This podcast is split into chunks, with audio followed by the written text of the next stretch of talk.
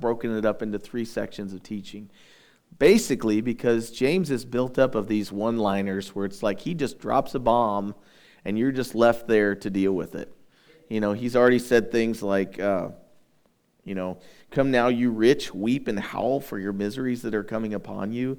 He talks about the fact that those who are powerful in this life, if they use their power for corrupt deeds and they basically um, treat you or mistreat you, uh, you don't have to take vengeance on, your, on, on that person yourself, that God is ultimately going to set all things right.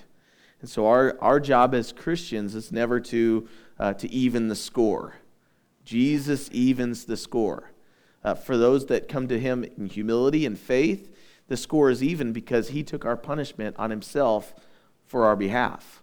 But to those who um, are against him and rebellious and actually treat his people poorly and oppress them, he's going to set that thing right too in judgment.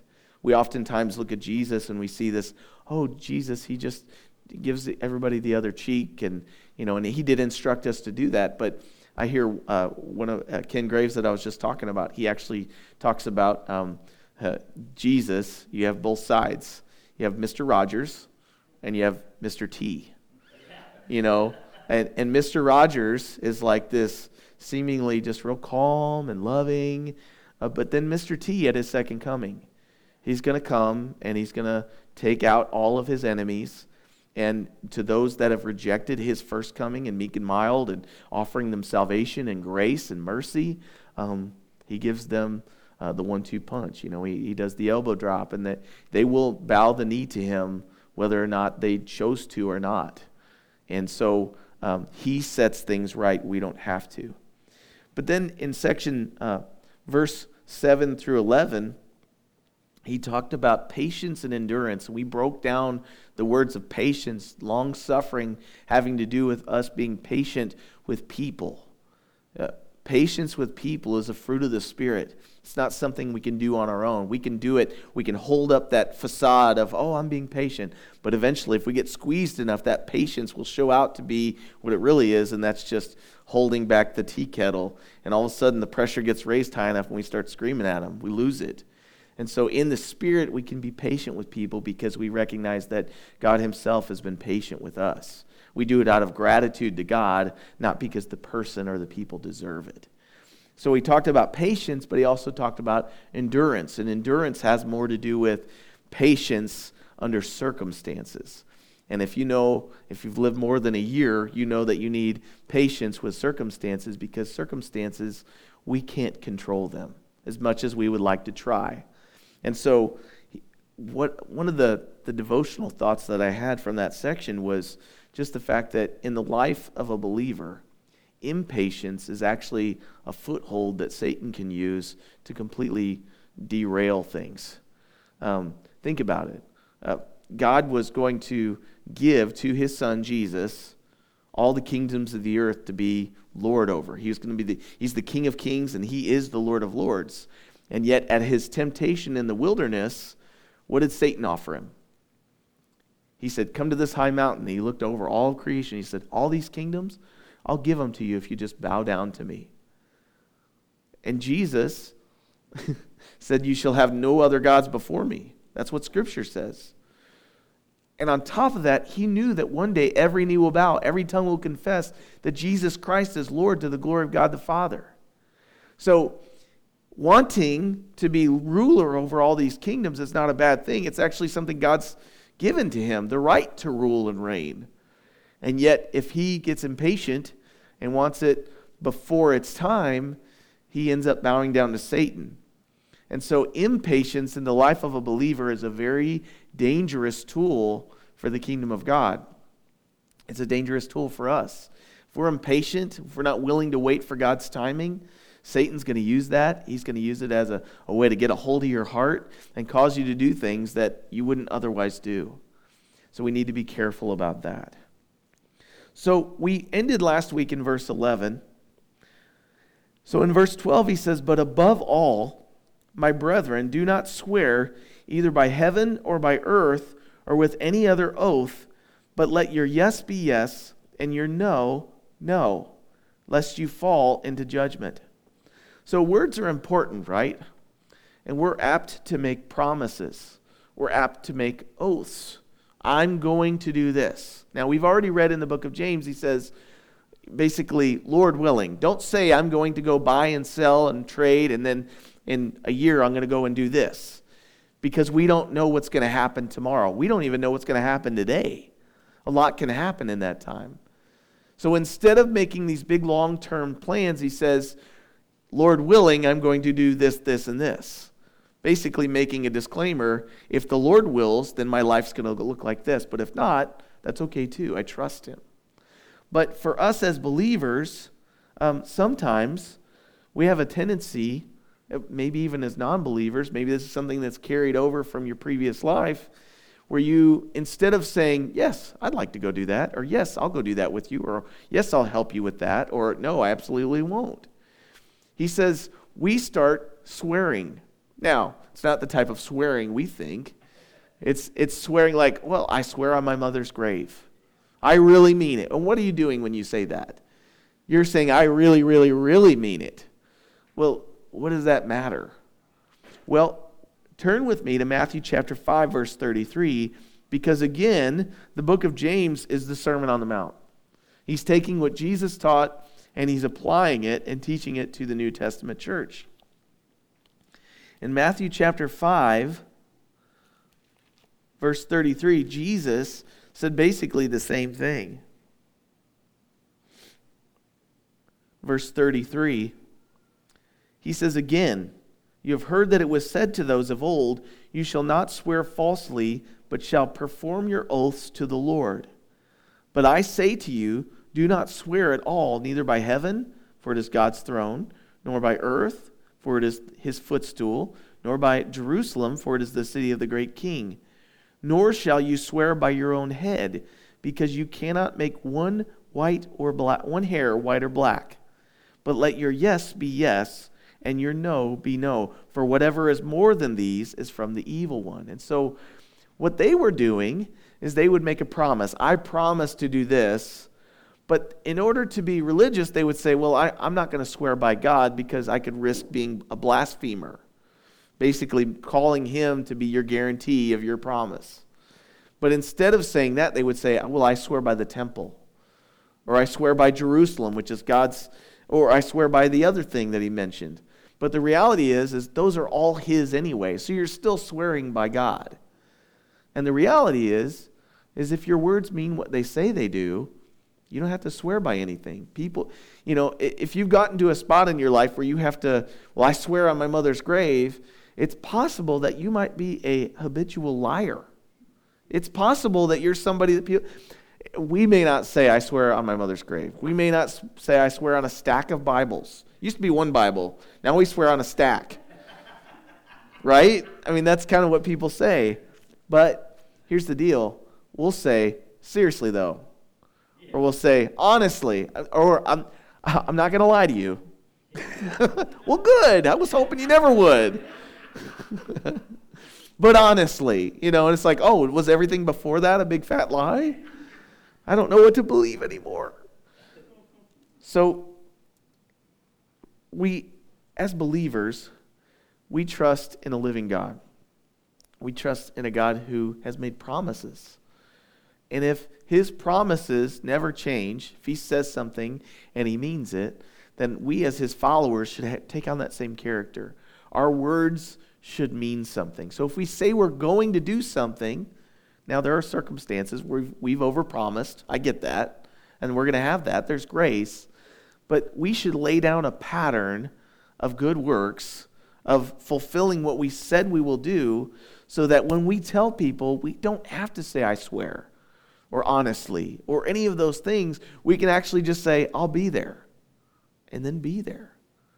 And I've heard this said so many times. What did we do before cell phones? Now we like texting when we're leaving. Almost there. We're leaving now. You know, and before, my wife always says, uh, we would just call them and be like, yeah, we'll do that. And then we would just keep the appointment, even though it's two weeks later. Even though something else better might have come up, we just stick with it. And so, living honestly before the Lord uh, causes us to live honestly before others. So let your words mean something. Let your what you say you're going to do match up with what you do. So then he moves on to a next section talking through about prayer. Verse 13. Is anyone among you suffering? Let him pray. Is anyone cheerful? Let him sing psalms. Is anyone among you sick? Let him call for the elders of the church and let them pray over him, anointing him with oil in the name of the Lord. And the prayer of faith will save the sick, and the Lord will raise him up. And if he has committed sins, he will be forgiven. Confess your trespasses to one another, and pray for one another that you may be healed. The effective, fervent prayer of a righteous man avails much. And so, We've already talked about how our words matter, but then he starts to talk about how our lives matter. And I think there's this um, idea in the church that one of the things you need to do when you come to church is you need to come on the weeks only where you got everything together. And whether or not you subscribe to that, there's also a lie perpetuated that if I come to church and everything's not together and I'm kind of feeling outside of myself and out of control and my life isn't what I would like it to be ideally, then I need to at least act like it is. Act like everything's fine. The problem with that is that we rob ourselves of opportunities to be ministered to in ways that nobody would ever know. One of the problems with shame is what happened in the garden of, of uh, in the garden early on in Genesis was that after they had rejected God's command, don't eat from this one tree, what did they do? They ate from the tree, and then when God comes calling for them, they used to walk with God literally in the cool of the morning. And the first thing that they lost when they ate from the tree, even though they weren't supposed to, was they were ashamed. They realized they were naked, and so they did what we would do when we're ashamed and we realize we're naked. They hid. They hid from God. And in some ways, if there were other people around, I guarantee they would have hid from each other because nobody likes to let their brokenness be seen. Nobody likes to let people see their flaws. That's why we got cameras on our phones with filters, right? We filter out the things that people don't want, we don't want people to see about us. And the reality is, we do that with our lives whether or not our technology will do it. We let people see exactly what we want them to see. But the problem is is that our brokenness is actually a tool that God uses to reveal his glory. In 1st and 2nd Corinthians, Paul talks about this idea that we are cracked vessels. And cracked vessels full of light, through those cracks the light shines through. And if we don't let our cracks be shown and we keep jamming stucco on the outside of ourselves and acting like everything's fine, not only are we robbed of getting to be ministered to by other people that are broken, but also God's robbed of the glory that He desires to show through you. In my weaknesses, God is actually glorified. Did you know that? Do you believe that? Do you live like that? I'll confess to you first, I don't.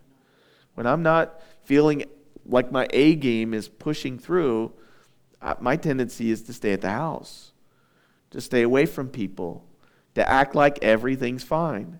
And it's not.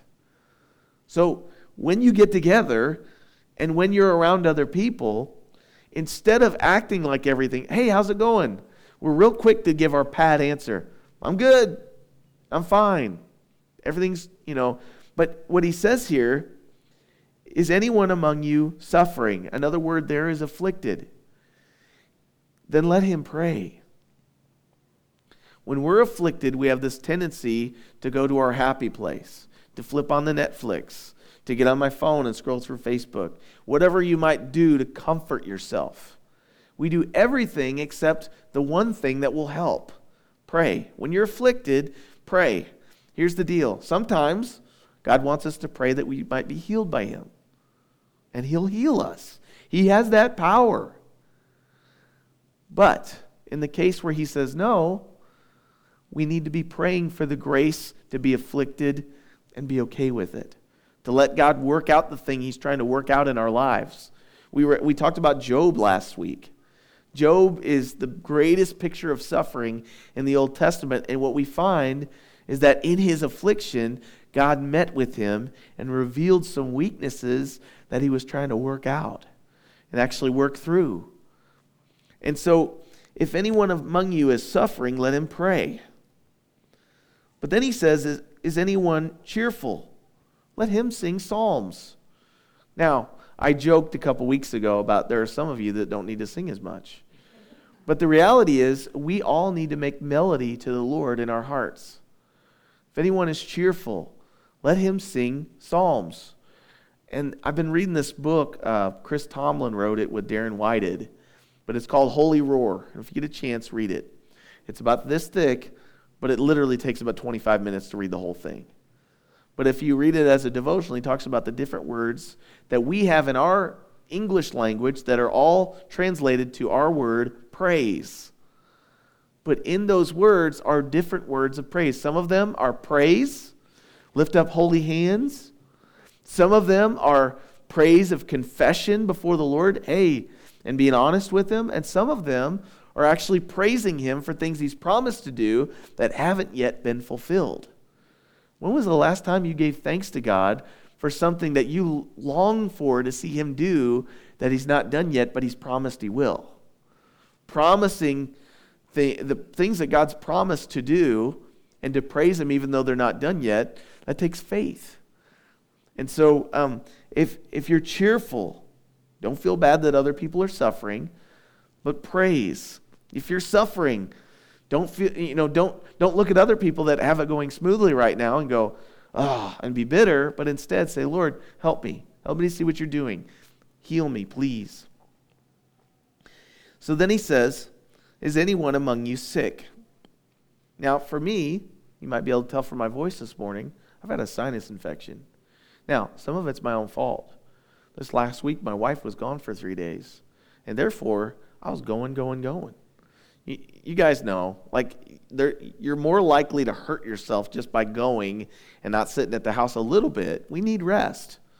Um, but I went and I went and I went. I built a deck on the back of the house, helped my dad fix the driveway Friday night, and I was working and I hung out with a bunch of people. I was just living it up like I was 20 years ago, feeling like I was pretty froggy. And then f- Thursday night comes around, and I'm hurting. I'm worn out. My, my, sinuses are all jacked up. Apparently, the mold counts at like 50 billion or whatever. That's probably not the real number. And, and I'm just kind of, I'm, I'm feeling pretty bad. Of course, then we had Wednesday morning at 5 a.m. So I'm, I'm not taking good rest. Excuse me. But that said, my body's weak. And so I'm sick. And so um, I'm getting ready to come up to the church yesterday and finish preparing for today. And, and I thought, you silly, you're teaching something that God wants you to learn. So I texted Steve and I said, hey, you're one of the elders of the church. Will you come to my house and pray for me? So he did. He happened to be in cell signal. God knew. And uh, I could have called his house if I didn't get a response, but he came over he anointed my head with oil and he prayed over me. Now, did I get automatically better? No. But I got somebody else to bear my burden with me. And I want to, and as he was praying over me, he took that sweet smelling jasmine oil I got from Israel. Now, it doesn't matter what kind of oil. You know, my pastor was sick one time and they, nobody thought to bring oil. All they had was like blackberry oil or something. And they got it out. Of course, it stains everything and they put it on his head. They prayed over him. Just taking a step of faith and doing something that makes no sense. Obviously, we want to go to the doctor. Obviously, we want to take medicine.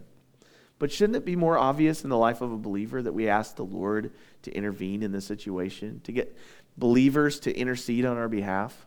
So, as he laid his hand on my head and prayed over me, I thought, I know what I need to be saying tomorrow.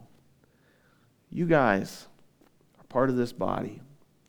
And if you are sick, we are here for the sole purpose of ministering to you, for being the touch point. We are not God. We're not any closer to God than you can be. But in our particular roles, our job, our joy, is to see you grow in faith and to see you exercise that faith. And sometimes it's a quick text message Can you come to my house and pray for me? And you know what? I will drop everything. My wife will applaud it. She doesn't mind. We're not too busy to minister at a spiritual level that will help you grow in your faith. Sometimes God is going to heal you, and you will be like, oh my goodness, that just happened. And sometimes He's going to give you the grace to press on, even though you still feel sick. But don't rob yourself of that opportunity to exercise faith in the one who can do something about it. I, I was almost robbed. And I just texted him, and he showed up. He prayed over me. I wasn't instantly better, but I am 100% better than I was yesterday. I laid in the chair literally all day yesterday thinking, I got to get somebody to teach for me. Now, I can't sing this morning, and some of you, that's an answer to prayer. My wife's did all the singing. But the reality is, God will give us everything that we need to do what He's called us to do. And so, in this, please, please, please don't rob this body of Christ of an opportunity to bear a burden with you. If you're sick, if you're suffering, I mean, Laura Lynn and I got to know each other so much better through her breaking her arm. And it was because she was willing to reach out and go, I broke my arm. And when I hear Dave weeping over his wife because she broke her arm, I know it's bad because Dave doesn't cry. He doesn't. So the reality is God meets with us in a way in our suffering unlike any other way that we experience in life. We grow more through suffering, through pain, through bearing one another's burdens than we ever will comfortably. And I hate to say that because I don't want anyone here to suffer. But if you are, please allow us to be a part of that. We're not going to nose in any more than you'll let us. Because the reality is, we know what that's like. We don't like anybody to see our brokenness either. But that's God's design for the church. Come here on a Sunday morning when you're jacked up, when all everything in your life is not what you want it to be, and just be who you are. My favorite people in the body of Christ are the ones that are just real. And and to some people they're they're like, wow, that person's really brash or that person's really hard to deal with. And I'm like, but they're real. Stop acting like you got it all together. We know you don't. Every one of us knows each other well enough to know better than that. Be okay with that yourself. God is. He's not ashamed of you, He died for you. But notice this. He says, uh, Let him call for the elders of the church and let them pray over him, anointing him with oil in the name of the Lord. Verse 15. Look at this and the prayer of faith will save the sick, and the Lord will raise him up. And if, this is a big if, if he's committed sins, he will be forgiven. Not all sickness is because of sin, but some is. And that caused me to question that this week in my own personal life. Was I neglecting the thing that mattered more to do my little projects? And so I, I had to spend time with the Lord and say, Lord, am I sick because of my own stupidity? My own sin? But what it says here is if you're sick and you don't know, ask for prayer. The prayer for the sick will save the sick, deliver them, and the Lord will raise them up. And if he has committed sins, he'll be forgiven. Verse 16 Confess your trespasses to one another and pray for one another that you may be healed. Trespasses are sins that you've committed and you knew better. Trespasses are breaking the law of God. In Christ, we can be forgiven. In Christ, we still have to confess. Now, do we have to confess to a priest? Nah. We have a great high priest. We studied that in Hebrews. We don't need a confessional. We don't need a place for you to confess to another man. But the reality is, there is power in confession. How do I know that? I know it personally. The times where I've dealt with things that I had not been willing to deal with, I went to a brother or a sister in Christ that I could trust, and I asked them I, to listen to my confession and to pray with me that God would change my heart. And there was power in that because there was accountability. That person later, not holding it against me, came to me and said, Hey, how's it going? And it wasn't a judgmental thing. It was something where they were able to go, Hey, I know you have this weakness. You've shared it with me. How's that going? There's accountability. So that we're not continually caught in this sin cycle. But again, we rob ourselves of that accountability if we just hold it to ourselves and never tell anybody. We're robbed. And so he says, Confess your trespasses to one another and pray for one another that you may be healed. Then he says, The effective, fervent prayer of a righteous man avails much. Now, just last night, later when Lucy gets older, I won't share these stories without asking her, but she's five. Perfect example. Lucy's done something. She lied to her mom. That's one of the simple Ten Commandments, right? But she's confessed that she wants to follow Jesus. And so we're holding her accountable to that confession. And so we're not beating her down with it. We're letting her know, like, you've broken the law. The law was meant to bring you to Christ. This is an opportunity for you to confess it and ask Jesus to cleanse you and heal you. 1 John 1 9 says, If any man's caught in a trespass, let him confess his trespass to the Lord, and the Lord is righteous and just to cleanse us and, and make us clean again, to forgive us and to cleanse us of that trespass. So here she is. She's emotional. She's five, and she's lied, and she's crying. Of course, there's, there's two different kinds of sorrow over sin there's the sorrow that leads to repentance, which is the only one that does you any good. And then there's the sorrow Paul talks about that just makes you sad that you got caught. So sorting through that with a five year old is very difficult, and we can't. We don't know her heart. So we told her, You need to ask the Lord. You asked us to forgive you, and we did, but you need to make it right with the Lord because really that sin's against Him. And so we were trying to lead her through confession and, and just making that a habit in her life, and she just couldn't do it.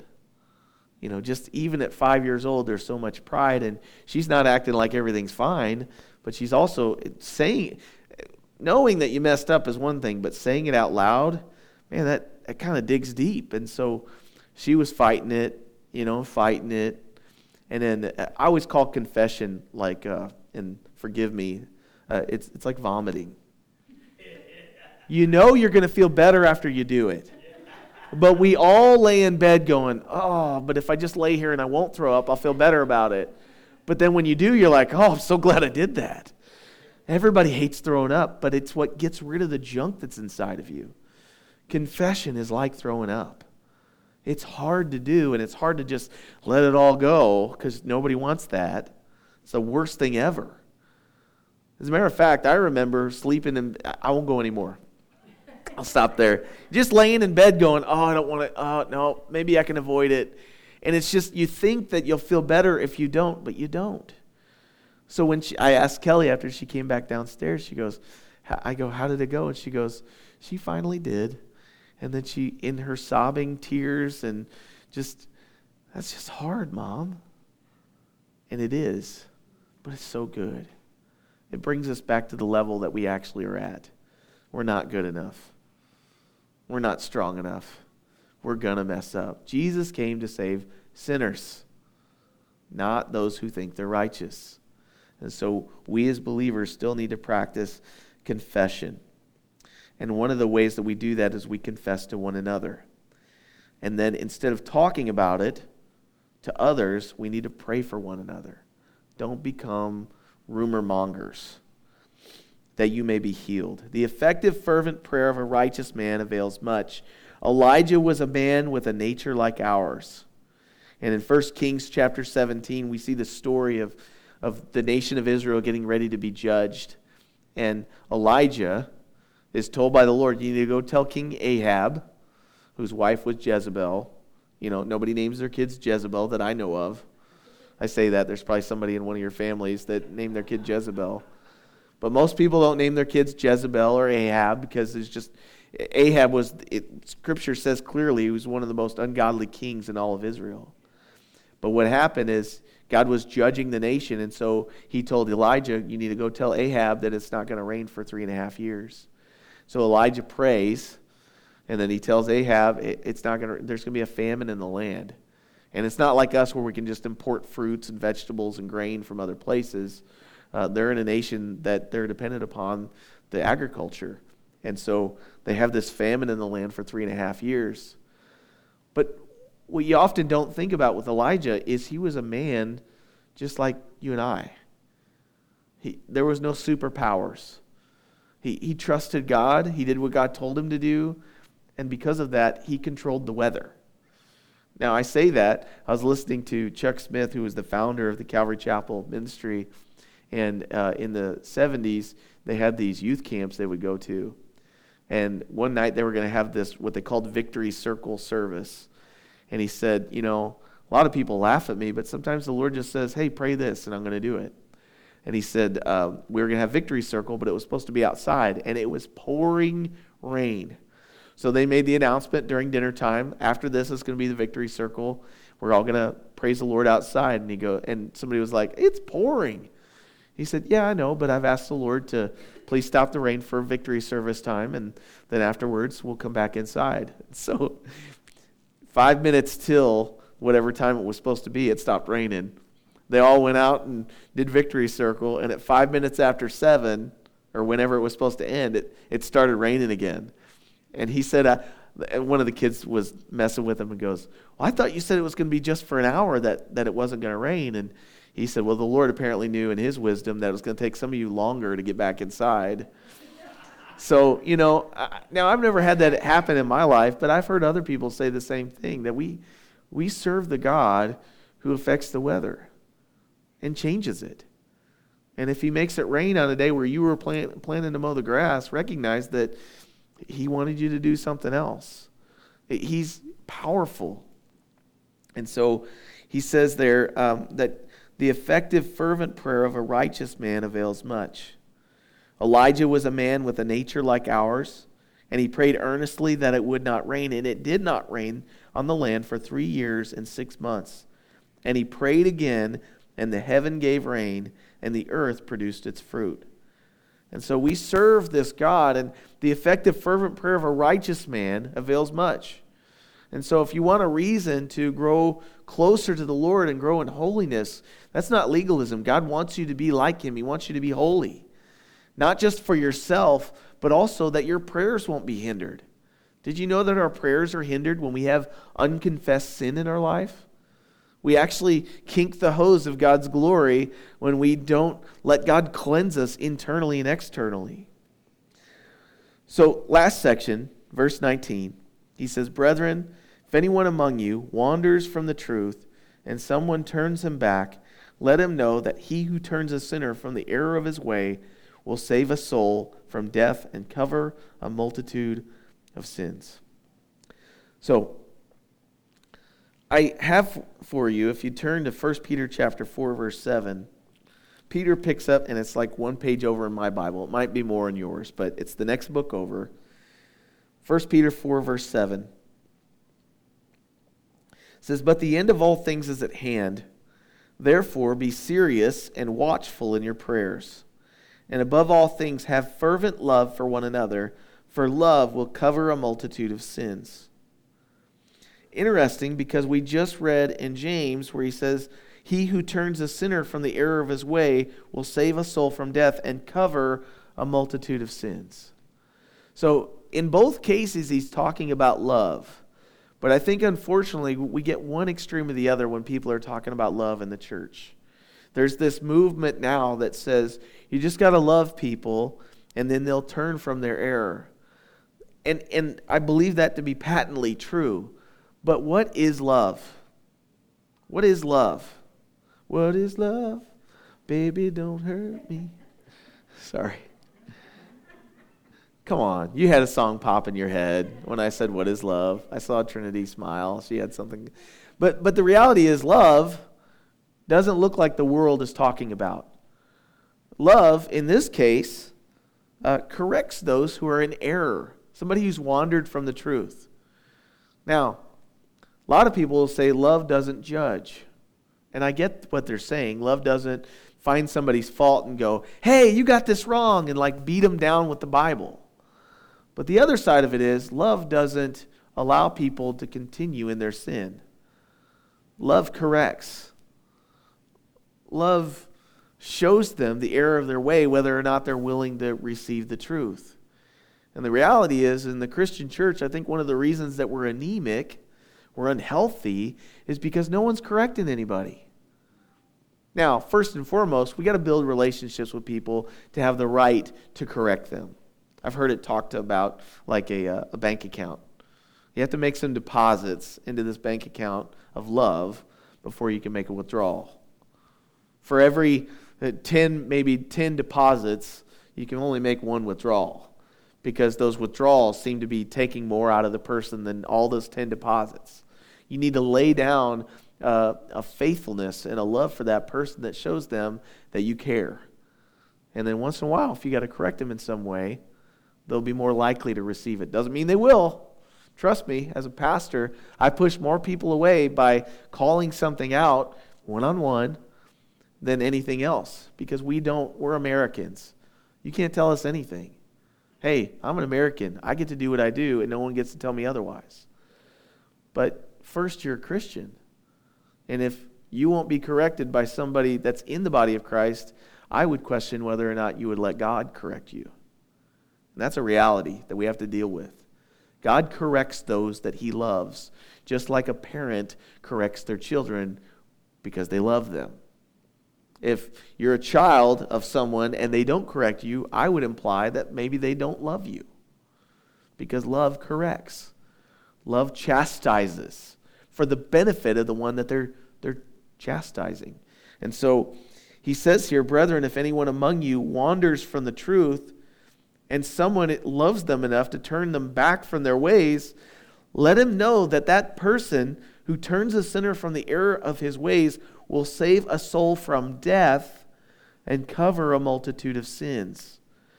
And many times when I've been through my yearly reading and I get to those verses, they're automatically people that come up in my mind that God used, and I text them right then. Hey, just reading for, uh, James chapter 5, verse whatever. Uh, thank you for being this person in my life because they've saved me from a multitude of sins. They've saved my family from dealing with the consequences of those multitude of sins. Someone that was willing to say, hey, this thing you're doing, it's, it's destructive. It's going to lead to fruit of death in your life. So turn with me to Luke chapter 15, because not only does this apply to the life of a believer, because remember, he's talking to believers here, but it also applies to those in our lives that are not believers. Now, as you're turning there, I want to tell you I was very grieved this week. I had a friend from high school that is living a particular lifestyle and made a big announcement on Facebook. And uh, basically, um, announced this exciting thing going on in their lives. I'm, I'm trying not to be too specific. But it's sin, is what it is. Bible calls it sin. And I cannot tell you how surprised I was at all the people that I know that basically were like high five fiving them, like, we're so happy for you. We're, we're so excited for you. This is going to be great. There wasn't one iota of basically saying, I can't believe this is what's going on. Because we affirm everything. That's why there's not a dislike button on Facebook. We affirm, every, there's a sad face, you know, there's a sad emoticon. But for the most part, we don't comment on anything unless we can call it affirmative, like, sweet, this is great. But the reality is, is that um, we as believers are going to be against certain things. And it's okay. Now, is Facebook the platform for that? Probably not. If you don't know the person personally, I wouldn't, you know, go digging into it a whole lot. But there are some cases where we have people that we are close to where we do have the opportunity to speak into their lives. Uh, don't, don't avoid it. Let God speak through you. But in Luke chapter 15, he says, Then all the tax collectors and the sinners drew near to Jesus to hear him. And Pharisees and scribes complained, saying, This man receives sinners and eats with them. So he spoke this parable to them, saying, What man of you, having a hundred sheep, if he loses one of them, does not leave the ninety nine in the wilderness and go after the one which is lost until he finds it? And when he has found it, he lays it on his shoulders, rejoicing. And when it comes home, he calls together his friends and neighbors, saying to them, Rejoice with me, for I have found my sheep which was lost. I say to you that likewise there will be more joy in heaven over one sinner who repents than over 99 just persons who don't, do not need to repent. And then he gives two more examples. He gives the lost sheep, He gives this parable of a lost coin, and he gives this parable of the lost son, which we call the prodigal son. But the idea being that we can, as believers, wander from the truth, but in the world, we look at the people that don't know Jesus and we kind of look at them as people that have just rejected the truth. But the wandering sheep in the world are also the people that God created in his image. Did you know that God created the most ungodly people in your life? He created them in his image. And he made them to bring glory to himself through them. Think of the people that you can't stand. Think of the people that you probably wouldn't share the gospel with. Maybe for you, it's uh, someone that, heaven forbid, is a liberal. Maybe for you, it's someone that was involved in the terrorist attack of 9 11. Maybe for you, it's somebody else.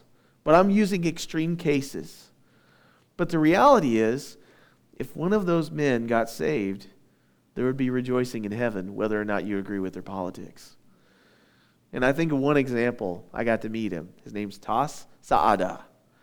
And he was a hitman for, now I'm drawing a blank, Yasser Arafat back in the 90s.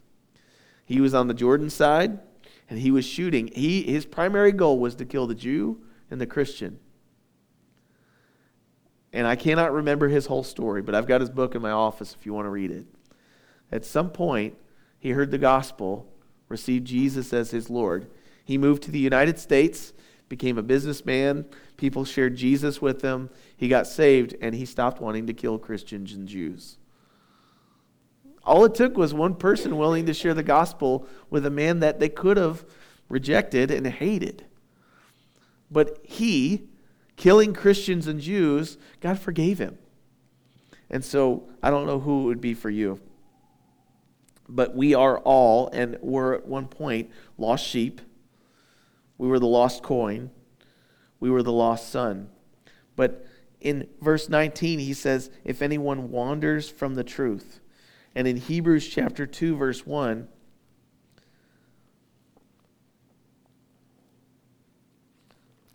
the writer of Hebrews there says, Therefore, we must give the more earnest heed to the things that we have heard lest we drift away from the truth. The truth is the Word of God.